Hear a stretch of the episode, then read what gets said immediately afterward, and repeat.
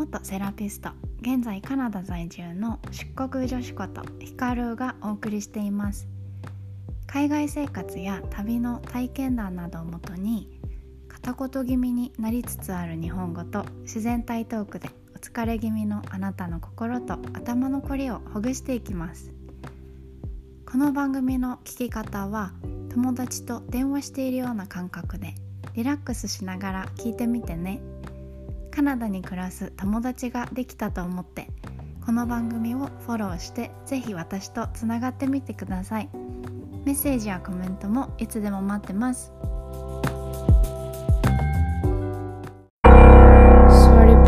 体痛いそんなあなたにどうぞ。座るだけで負担を軽減する。どうぞ。低反発クッションはあのクラウドファンディングで100万円以上集めたくさんの人の思いが詰まった低反発クッションです。いつもの椅子に床の上にこのクッションを使うだけで楽に姿勢改善腰痛対策へと導きます。冷え性にお悩みの方はどうぞ。温熱クッションをどうぞ。お求めは DOZ どうぞクッションで検索してね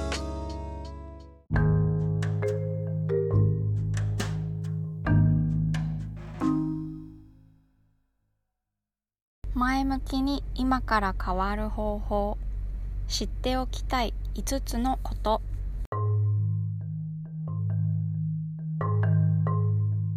今回は前向きに今から変わる方法について。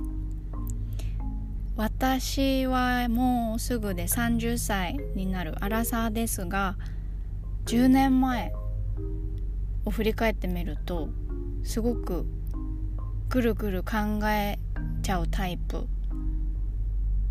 プラス思考になりたいな。なんかポジティブなそんな人になりたいなって思ってたぐらいネガティブ思考だったと思うガラッと変わりました。いろんな経験をして気づいたこと。もともとネガティブ思考だった私がポジティブ思考になっちゃった。そんな中で今までの経験からえっと何？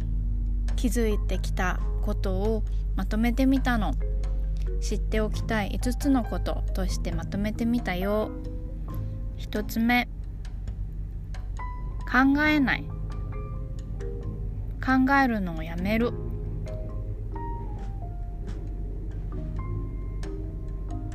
考えるんです私たち。いっつもいっつも考えてるの。だけどマイナスなこと。まず気づくことが大切なんだけどね。何に考え何を考えてるのか。だけどまあその内容がさ考えている内容がマイナスなことだったり考えても考えても仕方がないことだったりずっと一つのことをこうが頭から離れず考えてたりとかいろいろ状況があると思いますがこうとにかくその思考がさこう気分今の自分のかん何か考えさせられちゃう考えちゃうことその事柄が今のあなたを今のあなたを落ち込ませるような気分を下げるような事柄であるならば考えない。一旦考えないという方法をとってみる。考えない。考えるのをやめる。これって結構難しいの。難しいしそんなねすぐにねできません。こうスイッチをオンからオフにプチってするようにできたらこんな簡単なことはないぐらいあの考え方とかこう思考回路とかのそういうのって癖になっちゃってるから癖だからそういう考えないっていう風になるまでにはやっぱり時間がかかるよ。時間がかかった。どれぐらいかかったかな？数ヶ月。数年？数年もかかんないか。何週間とか何日間でも変わるかもしれない。考えない。ということ。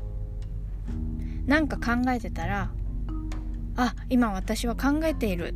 また考えちゃってるっていうことに気づいてはい私自分自分よ考えるなと自分で自分に目を出すの。っていうことを繰り返していくの。やってみて。2つ目。無判断。ジャッジしないっていうことなんですけどこれは私は禅の本から学びました。無判断。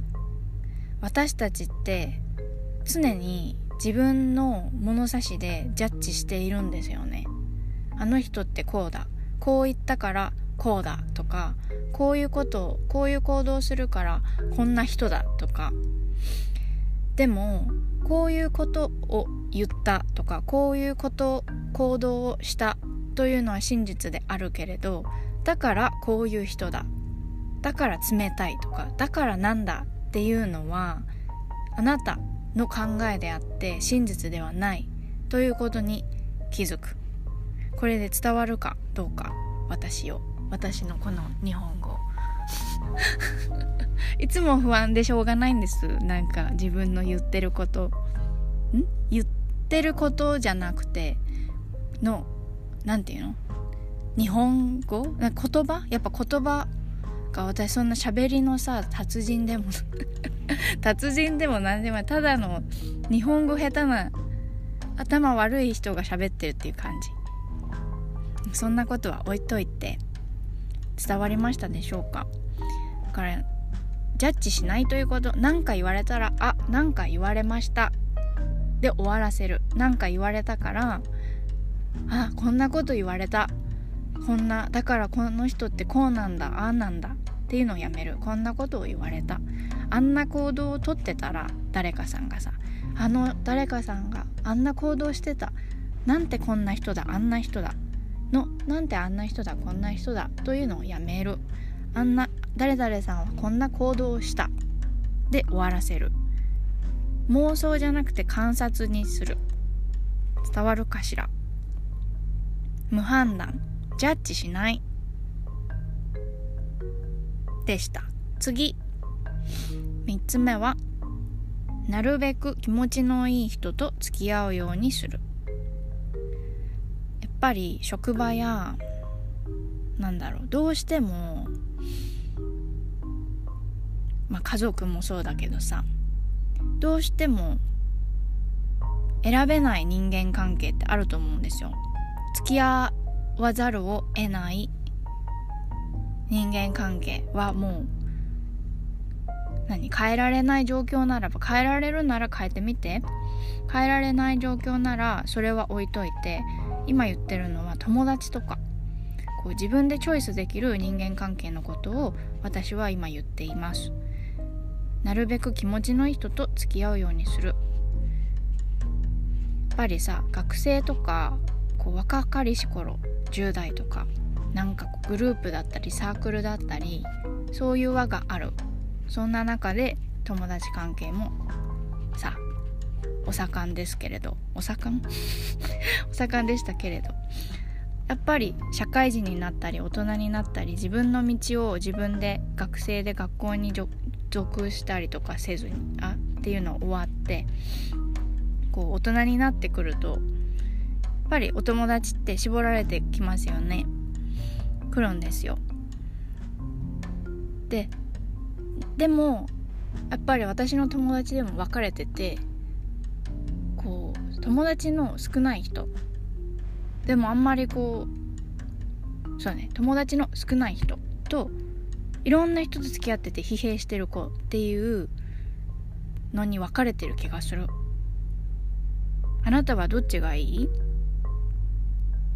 せっかくのさ自分のプライベートの時間いいよく気持ちよい時間過ごしたくないですか？いろいろ悩むんじゃなくて。やっぱり人間関係って大事。友達って大事。友達もなんだろうこう他の周りからの目線で付き合う人間関係じゃなくて自分の気持ちがいいと思う人と付き合うっていうことになってくると気持ちいい感じになってくると思います。わざわざ無理してこうなんかこう付き合う無理して付き合うっていうんじゃじゃなくに自分があこの人と喋ってると心が落ち着くなとかなんか心からあこの子のこと好きだなってそんな友達と付き合うといい感じだよね。はい。4つ目。自分をベストフレンドだと思って接する。これはねあの名言どっかでどっかのポッドキャストで私なんか言った気がするけどこのポジティブに今か今から変わる方法っていうことでここでも挙げておきたいすごく大事なこと。自分をベストフレンドだと思って接する。自分のことってこう無下にしがちだったり日本のことわざで人に優しく自分に厳しくっていうのがあるから特に日本人は自分に、まあ、いい意味で厳しい反面バランスが壊れるぐらい厳しすぎるというかいじめてる人が多い気がするの。それはすごい私は本当に怠け者だからかっこいいなって思うけどでもそれで自分が辛かったらさ本末転倒じゃない？あの例えば何かのことで悩んでたりしてさマイナス思考だったとを例えると私ってなんてこんなことで悩んでるんだろう？なんでこんなことで悩んでるんだろう？なんだ私はってどんどんどんどんこう負のスパイラルに行きがち。じゃあ何かに悩友達があなたのベストフレンドが何かに悩んでたとする。であなたは「何そんなことに悩んでんだよ」って言わなくないですか？まず「どうしたの?」って聞くよって話聞いてあげませんか？それと一緒で自分のこともなんか考えてたり悩んでたりしてなんでこんなことで悩んでるんだ自分はってツンツンって自分をするんじゃなくて聞いてあげる。自分をベストフレンドこの自分の考え方や思考回路が自分ん？ベストフレンドだと思って聞いてあげる。ああそっかって私ってこういうふうに思ってるんだ。そっかそっか。そうすると無駄に自分をチクチクしなくなる。よはい次。5つ目。傷ついたのは相手がしたんじゃなくて自分の心。もう一回言うね。傷ついたって思うこと。傷ついたのは相手がしたんじゃなくて自分の心。これはどういうことかというと例えば例えば すごい例えばだけどバカ野郎バカだなってお前ってバカだなって言われたとして言われたとして 私ってバカなんだバカって言われたショックって思い思ったとします。思ったとした子が A ちゃんです。A ちゃんはバカだなって言われて 私ってバカなんだバカって言われた A ちゃん。はい B ちゃん持ってくる。B ちゃんはバカだなバカ野郎って言われてはははバカって言われた。傷ついてない。同じことを同じ人に、ま、言われたとして同じ事柄でも受ける人が違う受け方が違うだけでそれはこんなにも違うっていうことが今の例え話で分かっていただけたでしょうか。だからもしねあなたが何か今傷ついていたことがあるとします。誰かに何か言われてさ。それってよく考えてみると言った人っていうよりもその傷ついたって捉えた自分にポイントなんですよ。ポイントなんですよ。問題ながあるんですよ。問題がある。何て言うかな。そこが原因。原因。伝わりますかね？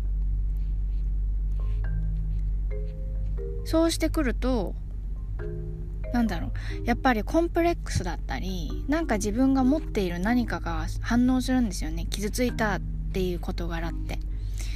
だから人の人のせいにそこはなりがちあの人がこうやって言ったなんてあんな人はってこう人のに刃が向きがちだけどそこは冷静に傷ついたってこうドラマチックになるのではなくじゃあ傷ついたと言われ思った事柄を自分で分析してみるとじゃああの分かってくる。例えばじゃあさっきの言ったさバカ野郎のくだりで言うと B ちゃん母ってこう傷つかなかった B ちゃんっていうのは気にしてないんですよね。気にしてない。バカ自分がバカだろうがバカって言われようが気にしてないのよ。